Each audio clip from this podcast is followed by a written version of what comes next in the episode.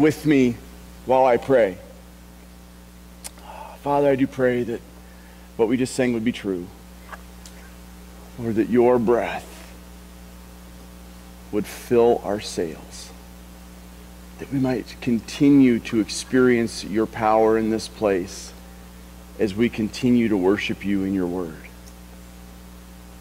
Lord, what we have not, give us. What we can't see, show us. What we don't know, teach us. And what we are not, make us. In the power of your Spirit. And in the mighty name of Jesus Christ, our Lord and Savior, we pray these things. And all God's people said, Amen. Please have a seat. And while you're folding yourself into your tables, I want to tell you about a letter that I got from a friend that I recently reread. Um, there's lots of room up here. Ladies, why don't you guys come over here with the Hopkins? Unless, are you guys going to sit over here with the Hopkins? You can sit over here with the Hopkins. Um, but I want to tell you about um, a letter that I got from a friend. And this man um, has walked with the Lord for 30 plus years. Like, he is a spiritual giant. Like, in my mind, there's Jesus, and then there's this guy and then there's the rest of us.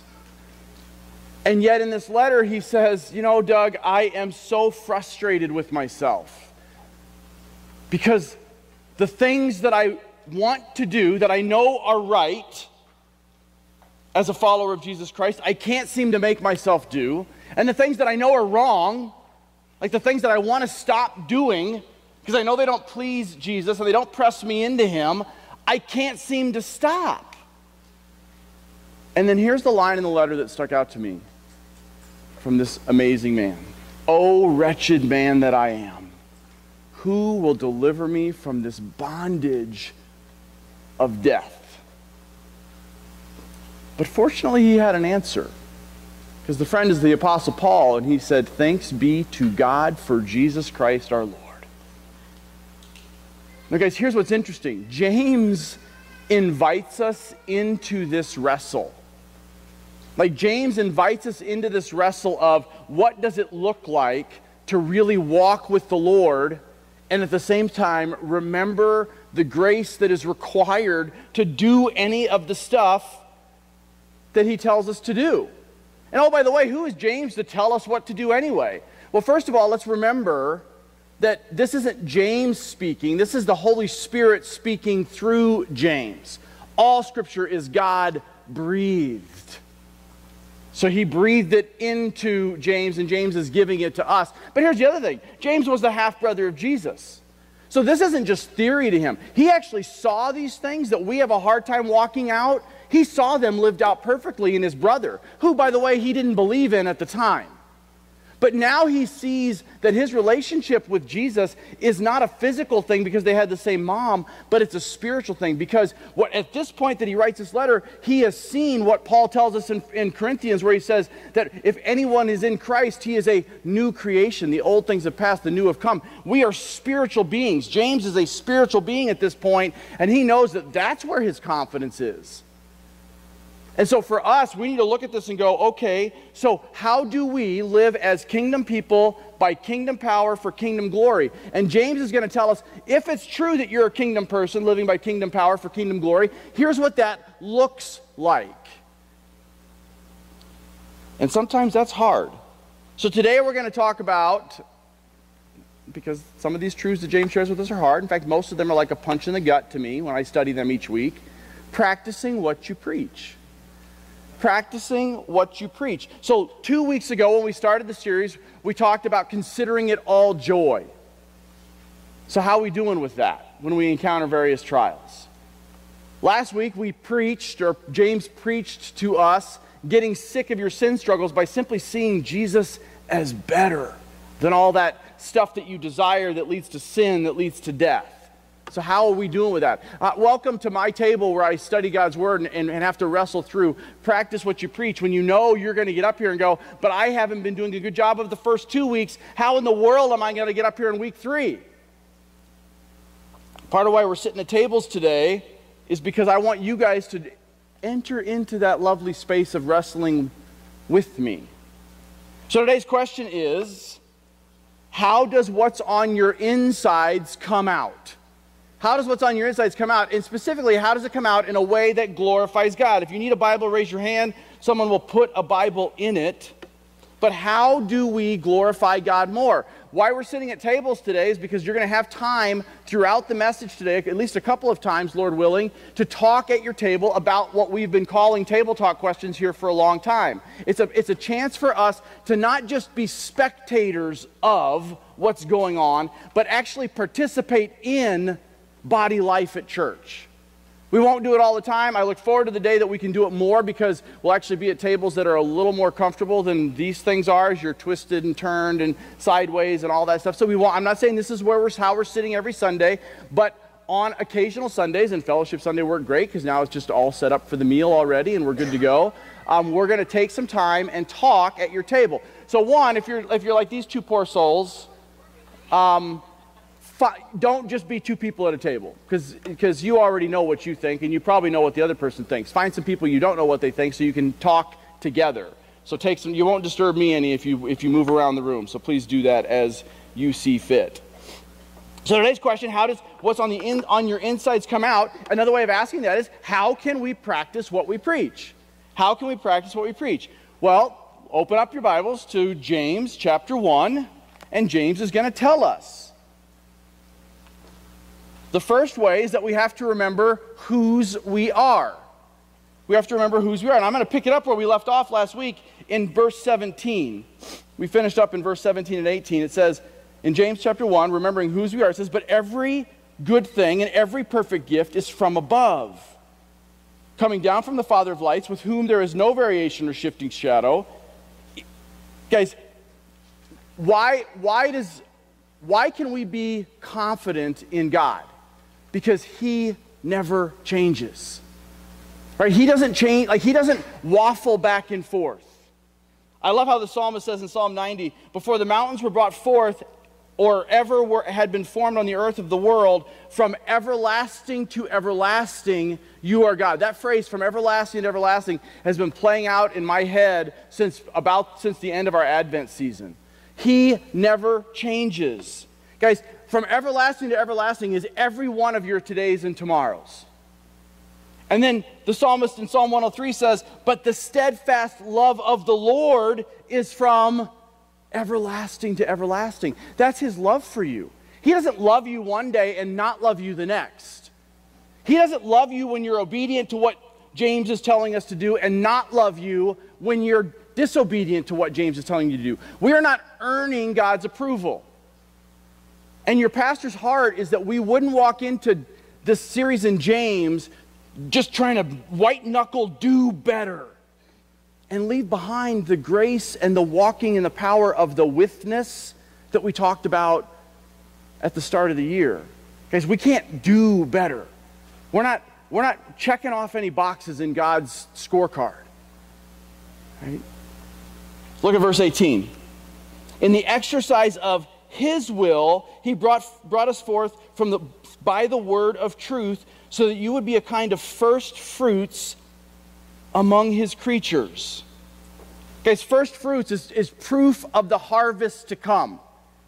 It is, it is what, they, what they would do in the Old Testament is they would, when they would gather the first of the fruits, the first things that the harvest was bringing in, they would take it and they would give it to the Lord as a way of saying, we trust you, Lord, for what you're going to do with the rest of it.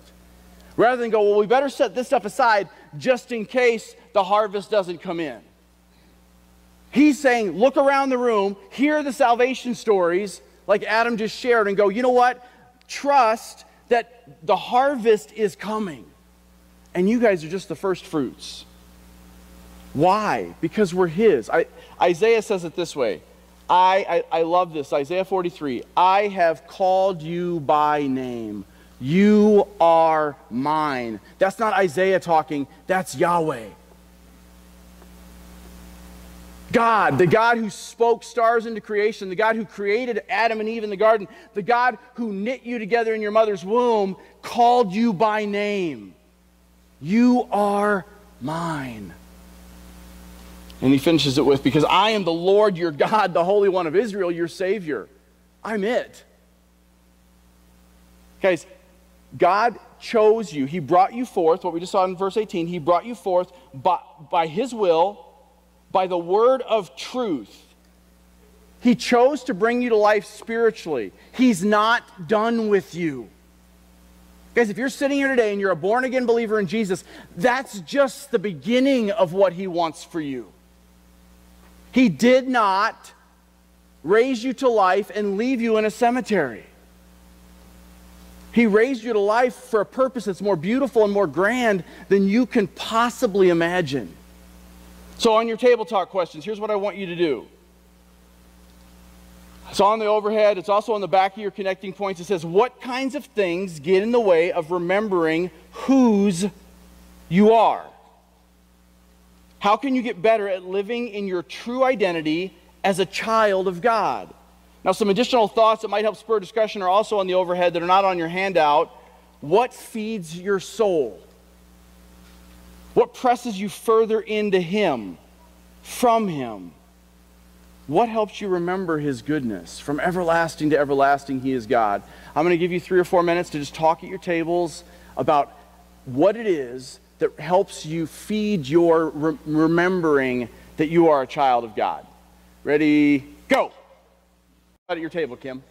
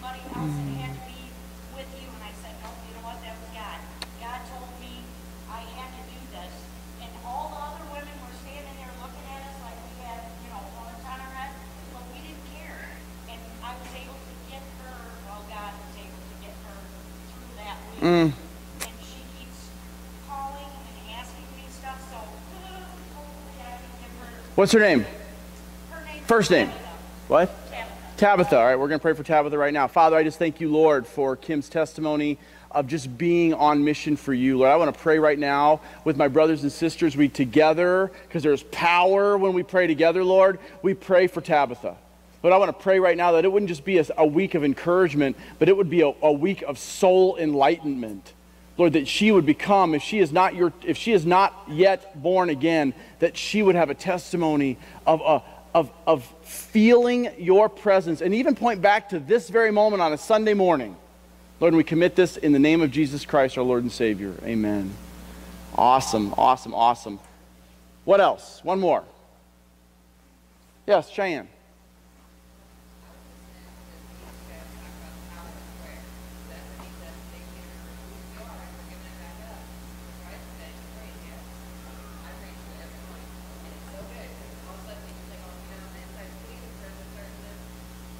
Mm. Amen. Amen. Be anxious for nothing, but in everything with thanksgiving, in prayer and supplication. Right? Like, like the, the, the antidote to anxiety is certainly the truth of God's word and praying because it reminds you of whose you are. Because who else you talking to? Right? So it reminds you that you are a child of God. So today's question how does what's on your insides come out? One, it's by remembering whose you are. In a, in a way that glorifies God, you ha- it has to start with I have to remember whose I am in order to even be able to do any of this stuff. The second thing is by knowing your behavior flows from your belonging. And we talk about this a lot here at Cornerstone that the first call of the Christian is not behave, but behold. Behold the, Jesus, the, the beauty of Jesus Christ. Come to know that you are His, belong in Him. Let Him conform you into His image, and then you'll start to behave. We tend to flip those things around way too much. But what comes out of us is just an overflow of what's in us. Look at James 1:19. It says this: This you know, my beloved brethren. I'm going to stop right there. That's one. Remember, I talked about how there are 60 plus commands in the book of James, imperatives in the Greek, it's called. These are not suggestions. This is one of them. This you know. He says, Know this. It's, it's almost like God is saying, You know this, people. But the question is, Know what? Well, here's what's interesting is I was studying this passage. What are we supposed to know? Here's what we're supposed to know. We're supposed to know the truth of verses 17 and 18 and the truth of verse 21, not the truth of what's coming right at the after that statement. And I'll get there in just a minute. So, the truth of 17 and 18 is that every good and perfect gift comes down from the Father. The truth of 19 is that by His will, you were born by the power of the word of truth. And then look at verse 21. Therefore, putting aside all of that remains of wickedness and humility, receive the word implanted Guys, the, what, what James is trying to tell us here in this little, in this, in this little section is we need to remember that, that God sent his son, the powerful word in flesh, in order to make you who he wants you to be. That's the only way we can do the stuff that I just skipped. And I'll come back to the rest of 19 and 20 in a minute. But the only way we can do that that thought that James is going to share is by remembering that God sent the Word incarnate in order to make you into you. God is constantly trying to remind you, us together, who He's made us to be. He's constantly about that. Because he knows if we would just stay there, if we would just remember I'm a child of God, I'm a blood bought saint, man, we would live life so differently. I would live life so differently. So there's God's part, 17 and 18, good and perfect gift, the word of truth, verse 21. But what's our part? Well, our part is 19 and 20. We, it's funny because we, we make, if you're familiar with the book of James, and many of you have studied through the book of James before, we make the second half of 19 and 20 like a, a key part of this passage. It is not. It is a parenthetical thought. All James is saying here is here's what it looks like to live anti God. He's saying if, if, if, if remembering that every good and perfect gift is from God, and if remembering that the power of His Word is what brings you to life, here's what it looks like not to do that. So look at verse, the second half of verse 19. But everyone must be quick to hear, slow to speak, and slow to anger, for the anger of man does not achieve the righteousness of God. Right? Now, how, who, who here has heard that before?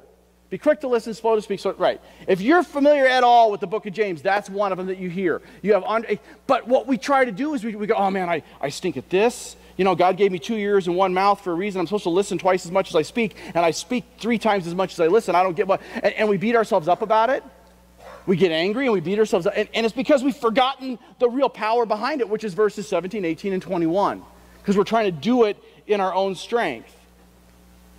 Guys, it is important for us to be quick to hear and slow to speak because we need to be, guys, when, when, when one of the things we've been talking about here about everything from reconciling relationships and being genuine and open and honest with each other is when we listen, when we ask questions, whether it's with a, an unsaved coworker, a neighbor flipping a stupid tire, or the person sitting next to you, when we ask questions and listen with ears to hear hearts, our heart softens.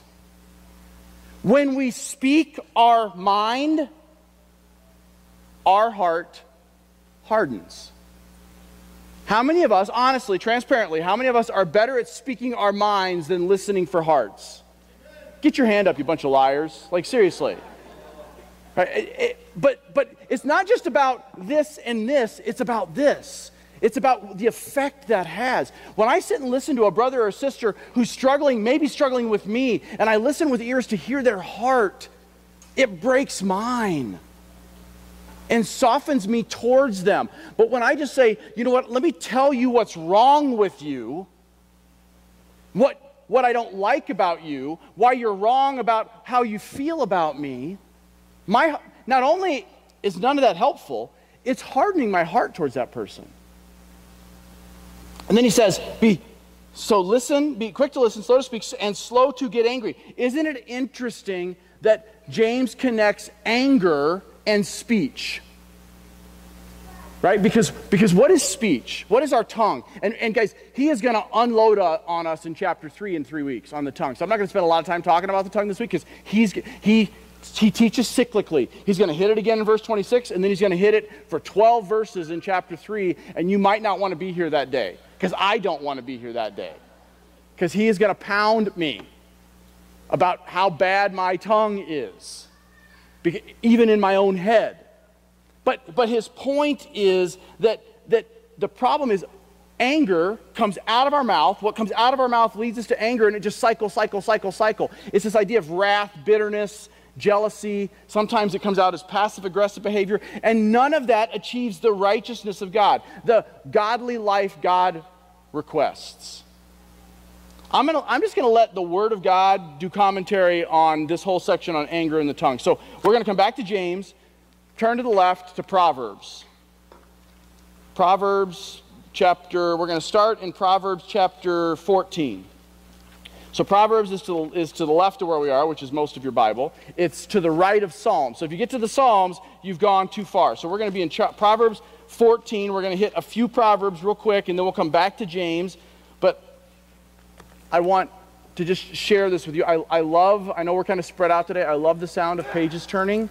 I can't really hear the sound of your phone flicking, but I'm sure that, you know, if they would invent a, a Bible app on your phone that made that sound, I would be really excited. Um, I'm not anti Bible phone. I just, so don't email me. Proverbs 14, verse 29 and 30. He who is slow to anger has great understanding, but he who is quick tempered exalts folly. A tranquil heart is the life is life to the body, but passion is rottenness to the bones. Guys, does a tranquil heart describe yours? And I don't mean necessarily sitting here right now on a Sunday getting ready to eat, maybe going to have some fun at a football thing at the pastor's house. Well, I'm not talking about that tranquil. I'm talking about in the middle of stressful life circumstances. Would you say that your, your heart is, is speaking words of grace and truth to your head because it's tranquil or not? Turn to Proverbs 15, verses 1 and 2. A gentle answer turns away wrath, but a harsh word stirs up anger. Do you see how Solomon is connecting words and anger? The tongue of the wise makes knowledge acceptable, but the mouth of fools sprouts folly. He's connecting this whole thing about the tongue, speech, anger, what it does to us. It's, it's just not healthy. If, if you don't have, by the way, cross references, if you don't have like written down James 119 next to these proverbs, you ought to write them down in your Bible. I'm a huge fan of like so that later you can go back and go, oh yeah, that reminded me of this proverb or this psalm or whatever. Now, last one, turn to Proverbs. Well, it's not the last one. Turn to Proverbs 22. 22 and 24. 22 verses 24 and 25. So, next to this proverb, I have listed the proverbs we were just in, along with some others that talk about anger. And, oh, by the way, James 119. Proverbs 22, verse 24 says, But do not associate with a man given to anger, or go with a hot tempered man, or you will learn his ways and find a snare for yourself. Anger, bitterness, Guys, it is not, not only pollutes you, it pollutes people around you. Evil speaking, like slander, gossip, not only pollutes you, it pollutes people around you. Guys, I've written down in my Bible February 22nd, 2006. This is before I entered it. This, that was the day that I decided to leave education.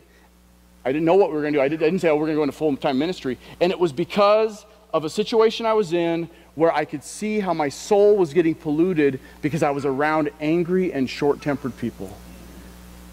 And I either was going to have to get divisive myself or leave. And so Carrie and I, in faith, stepped out and said, We have no idea what you're going to do, Lord. And we stepped away. That was in February of 2006. Cornerstone, by way of reference, didn't get planted until 2011. It was a long journey. Last one, Proverbs 6. This, I, this is, I just had to go here. I have to take the time to go here. I, am sorry because I'm not sorry. Um, it's the Word of God. Um, Proverbs 6. It's, I'm reading through Psalms and Proverbs as part, of my, as part of my daily devotional time. And so I was in Proverbs 6 and Proverbs 6 and 16. Uh, this, guys, get this. How many of these things we're about to read in these four verses, how many of them have to do with anger and the tongue? Verse 16 of Proverbs 6. There are six things the Lord hates. Yes, seven that are an abomination to him. Right there ought to get our attention. Right? If there is something the Lord hates and is an abomination, man, that ought to be like underlined, marked. What are those things? Well, here's what they are haughty eyes. That's just, that's being um, arrogant. That's being, um, yeah, it's just being prideful and arrogant. A lying tongue hands that shed innocent blood, a heart that devises wicked plans, feet that run rapidly evil, a false witness that utters lies, and one who speaks strife among brothers. Guys, out of those seven things in God's top seven or bottom seven that he hates, I can three right off are directly related to the tongue and anger. And I could make an argument for at least two more. That's how powerful, and that's why in chapter 3, James is going to hit us hard for 12 verses out of this short letter because it, it, the tongue and anger and anger and the tongue are just this spiral that takes us to, and, and if you've been in any relationship with any human being ever for a long period of time you get that. You get the power that that can have. So back to james. We got to get back to james get back at it. James chapter where are we? Chapter 1 and i'm going to pick it up in verse 21 i probably should leave my finger leave a finger there too but so it says this in James 1:21. Therefore, putting aside all filthiness and all that remains of wickedness, in humility receive the word implanted, which is able to save your souls. Guys, do you get what he's saying here? He's back to this is this is God's part in this. Because when he says receive the word implanted, that's in what's called the middle or probably the passive voice, which means you're not actually, it's like a bird being fed by its mother. The, the chick is doing nothing. So when it says receive the word, it's, it's a picture of Jesus dropping his word down onto us. Receive the word implanted, which is able to save your souls. But what's our part in that? Our part is right, it says, in with humility, to be humble right? To see ourselves, guys, we didn't do anything to earn God's approval. None of this to do list of James is going to give us points with God. So why do we think so highly of ourselves? We're scorekeepers with God because we're scorekeepers with each other. And I say that often here. But our, our role is to humbly walk with Christ in the power of His Spirit for the glory of God. That's our role. That has to start in humility. If it starts with, I will do it, we've already lost. If it starts with, Lord, help me, that's where, it's, that's where we go. For the fruit of the Spirit, guys, for the fruit of the Spirit is love, joy, peace, patience, kindness, goodness, faithfulness, gentleness, and self control. Isn't it interesting that when Paul outlines this is what a godly person looks like, he starts with love and he ends with self control? And look at what James is going to say next. And, and again, in probably the best known passage of James if you've read James, this is, this is certainly one, verse 22. But prove yourselves to be doers of the word and not merely hearers who delude themselves. For if anyone is a hearer of the word and not a doer, he is like a man who looks at the nat, looks at his looks nat, I'm sorry. He is like a man who looks at his natural face in a mirror. For once he has looked at himself and gone away, he has immediately forgotten what kind of person he was. But the one who looks intently at the perfect law, there's the word of God, the law of liberty, and abides by it, not being a, a forgetful hearer, but an effectual doer, that man is blessed in what he does. Again, important truth there. We talk about this a lot. These, these commands are not suggestions of God. Right? Jesus said, Go and make disciples of all nations, baptizing them in the name of the Father, Son, and the Holy Spirit, teaching them to obey all I command you. Spurgeon said it this way It is already half false he who speculates on truth and does not do it. Truth is not given to be contemplated, but to be done. You say, okay, well, Spurgeon's not good enough for me. Gee, I just quoted what Jesus said at the end before he ascended. What about early in his ministry in Luke 6 46? Why do you call me Lord, Lord, and do not do what I say? Luke 6 46. How about Matthew 7? Matthew 7, at the, when, when, is, when, when, when these people come up and they say, in, your, in your name, Jesus, we were casting out demons. And some of the scariest words Jesus says in response to that is, Depart from me, for I never knew you. Why? Because they weren't being obedient to what he was telling them to do. They were out getting their own glory. John 13, 17 says, If you know these things, you are blessed if you do them. So, Jesus, there's a whole lot of do talk in Jesus coming out of Jesus' mouth. But why is it so hard? Here's why it's hard His commands are not burdensome, but they're otherworldly. Guys, they are supernatural. What do I mean by that? Turn the other cheek, go the extra mile. Guys, those are hard things. Pray for those who persecute you. It's a command by Jesus. That's a hard, that is a supernatural thing to do that. But guys, look at what it says in the last part of verse 25. This man is blessed in what he does. Guys, don't, don't, don't flip those things. He isn't blessed because he did something that earned God's approval. He's blessed because he's doing what Jesus has told him to do. Guys, his commandments lead you to him. Like, like doing what he tells us to do is how we get into his presence and walk with him. He is where his commands lead. So the blessing of this person who is the doer of the word isn't a score keeping blessing, it's a presence of God blessing. By doing God's word, we are in the presence of God, and that's the blessing. Does that make sense? The table talk question, we're not going to actually talk about right now. I would love for you to talk about it at your tables while we're having our meal together. Says the point James is making here proves the desperate need for not just reading, but responding to the Word of God. Share some ways you have found success in this practice we value so heavily at Cornerstone. I get, it's, I get that it's hard. So take some time during the meal, take some time at our house, at my house this afternoon watching the football game or not watching the football game, and talk about how is it that you found success in having God's word speak to you? Because when it does, you're in his presence, and that's the blessing that will then lead you to doing what he's asked you to do. So, how does what comes out, how does what is on your insides come out in a way that glorifies God? One, by remembering whose you are. Two, by knowing your behavior flows from beholding beholding Him in His Word, that's the witness that will affect our behavior. Finally, by demonstrating a right heart of worship. Look at the last two verses of what we call chapter 1. If anyone thinks himself to be religious and yet does not bridle his tongue but deceives his heart, this man's religion is worthless. Pure and undefiled religion in the sight of our God and Father is this to visit orphans and widows in their distress, and to keep one unstained by the world. Guys, this is not a discourse on anti religion, nor is it a description of what all religion like you don't we don't want to pull from this and go, so all what we're supposed to do as Christians is just take care of widows and orphans. The answer is yes, but not all. There's a whole lot of other stuff in here that we're supposed to do as well. Guys, religion is not a bad word. Sometimes you, have heard this, everybody here, I'm sure, has heard this. It's not a religion, it's a relationship. And I understand why that's said. I just don't think it's the best thing to say. Because Christianity is a religion, it happens to be the right one.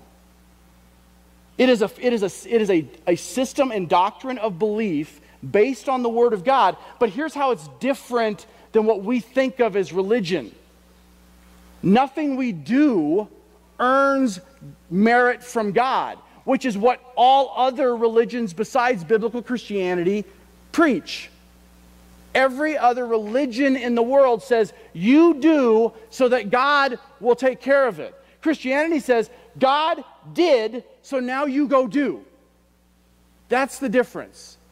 So it's not a bet. In fact, even how even how James is using the words here, it's like an interplay. And, I, am a science geek. I'm not a, an English major, but I, but I was able to look up enough to go. So when he says, when James says anyone who sees himself as religious, he's using the word in Greek there for worship.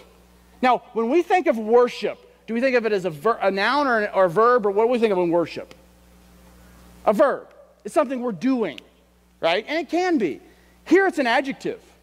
He's saying, he's saying if anyone is religious, what he's meaning is if anyone thinks that his behavior is exemplary, if anyone is acting holy, but can't even control his tongue, his religion is worthless. But here's what's interesting. When he says, in verse, when he says, let me tell you what real religion is in verse 27 pure and undefiled religion in the sight of God is this. He's using the same word, the same Greek word for worship. Pure and undefiled worship is this. But here's what's interesting it's still not a verb, it's a noun. Why? Because a noun is a place or a thing. He's saying, here's what he's saying pure and undefiled religion, or uh, religion, worship, happens in a place because of a person. Pure and undefiled religion, worship, is because of Jesus Christ happening in your heart. And that heart change should be changing what's coming out of your face. That's the point that he's making here.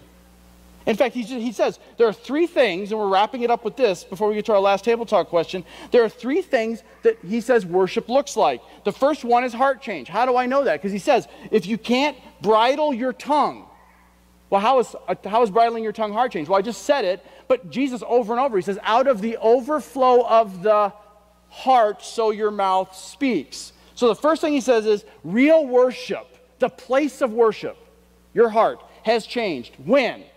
You can control your tongue, when you have compassion on other people, widows and orphans, and when you practice holiness. Keep yourself unstained by the world. That's what real biblical religion slash worship looks like. But we cannot funnel Christianity down to a list of uh, like morality and benevolence. That's just religious activity. That's what we all know people that are like that. My Christianity is doing good and being nice. That's not biblical Christianity. So, we want to know how to. Guys, we're going to get to the table talk question. We're going to wrap it up. How do you know what you're worshiping? Pure and undefiled worship is this. How do you know what you're worshiping? What's got your heart? How do you know what's got your heart? What's got your time? What's got your treasure? How are you using your talents? What does your calendar look like? Because whatever those things are, that's what we're worshiping. That's what we're worshiping. That's what has control of our hearts. That's our religion. Right? Politics is a religion to some people because it has control of their heart. Look at your table talk question. How are behavior and worship connected? Based on your behavior, what are you worshiping? I know that's a hard question to sit at people that you maybe don't know really well, but I would ask you to just to, to risk being transparent. And it, just take a couple of minutes and what how are behavior and worship connected? Based on your behavior, what are you worshiping? Go. Okay, so in the interest of time, um, I just want to, so it ended up even something you said, but something at your table. Don't stand up or anything, just right from where you're seated. Um, tell me something that, that came up as worship. Just yell it out. TV. TV. Facebook. Exercise. Me. Okay, yeah, that's a big, it's a huge one providing for. Good. Because you see how like like some of those things are are are any of those things inherently evil? No. That's how the enemy gets us. So Facebook is not inherently evil. It's just kind of evil. No. Um, so last thing I'm going to wrap it up because I just want to sort of bring a closure to chapter what we call chapter one, and I say it that way because when James wrote it, he didn't call it chapter one. We're going to pick it up at the end of chapter 1 next week, Lord willing. But how does what's on your insides come out in a way that glorifies God? Here's what, here's what James has been telling us through this whole chapter, all the way back to the beginning. He says, You want to know, you want to really know how to do this well? He's like, Take this test with me. Ugh. This is a hard test. Like, this is like calculus 4. Because he says, Consider it joy when you encounter various trials. That's, that's a test. He says, desire Jesus more than you want sin. That's a test. He says, get a hold of your anger. Ugh. He says, control your tongue. Ugh. He says, have a compassionate heart towards the least of these. Uh. And then he says, oh, and by the way, live a holy life. So, how are we doing? Like, seriously, right? Like, you can walk away going, oh, and here's the thing so can James. James was not perfect. He was a saint who, not because his, his name was James and he's in the Bible, he was the same because he was bought with the same blood of Jesus Christ that you and I were. Right? But that did not make him perfect. Guys, we cannot do any of those things just that are just in chapter one. And oh, by the way, it just gets better as we move through the book. We can only do this by trusting that His grace is sufficient and His power is perfected in our weaknesses when we fail the test. That's it. That's what grace looks like. So as the music team comes up and leads us in a song of response, I, I, I don't, I don't want to say, I don't want to diminish and go, you know what? Don't worry about your behavior. Just, just move on in the grace of God. No, it's a both and. Take time to, to, to, in the things we talked about today controlling your tongue, anger. Am I really, re, am I really compassionate towards the least of these? All those things. Like, reach out to the Lord through the power of His Spirit in these moments as we're praying together and as we're worshiping together. But, guys, don't linger. Don't let the enemy let you live in defeat. Right? There's no place for that in the body of Christ. Amen. He died for you, and his death is sufficient for all of your sins. Let's pray. Father, I thank you for that truth. God, I thank you for the truth that your grace is sufficient. I thank you for the truth that your power is perfected in our weaknesses. So we, may we be a people who boast in our weaknesses because when we are weak, then you are strong because it's in those moments that your grace shows up. It's when we don't know what to say and see you say it for us. It's when we have a hard time controlling our tongue and you step in and close our mouths. It's when something happens that would make us angry, but your spirit fills us with love, joy, peace, and patience that we experience you. And that's why we're blessed. We're not blessed because we didn't pipe off at the person who cut us off on the road. We're blessed because when you lead us not to do that, you're there. You're the blessing. Lord, I thank you that you're here. I thank you that, that you didn't just come, live, die, rise again, but you sent your son to be with our, your spirit to be with us. That his, your presence is right here with us. When we gather and sit around a table and talk and share a meal, you're here. May we talk about you and talk with you like we believe it. You're here. Thank you, Lord. Thank you for your grace, your never ending, from everlasting to everlasting grace and mercy and love for us. In Jesus' name, amen.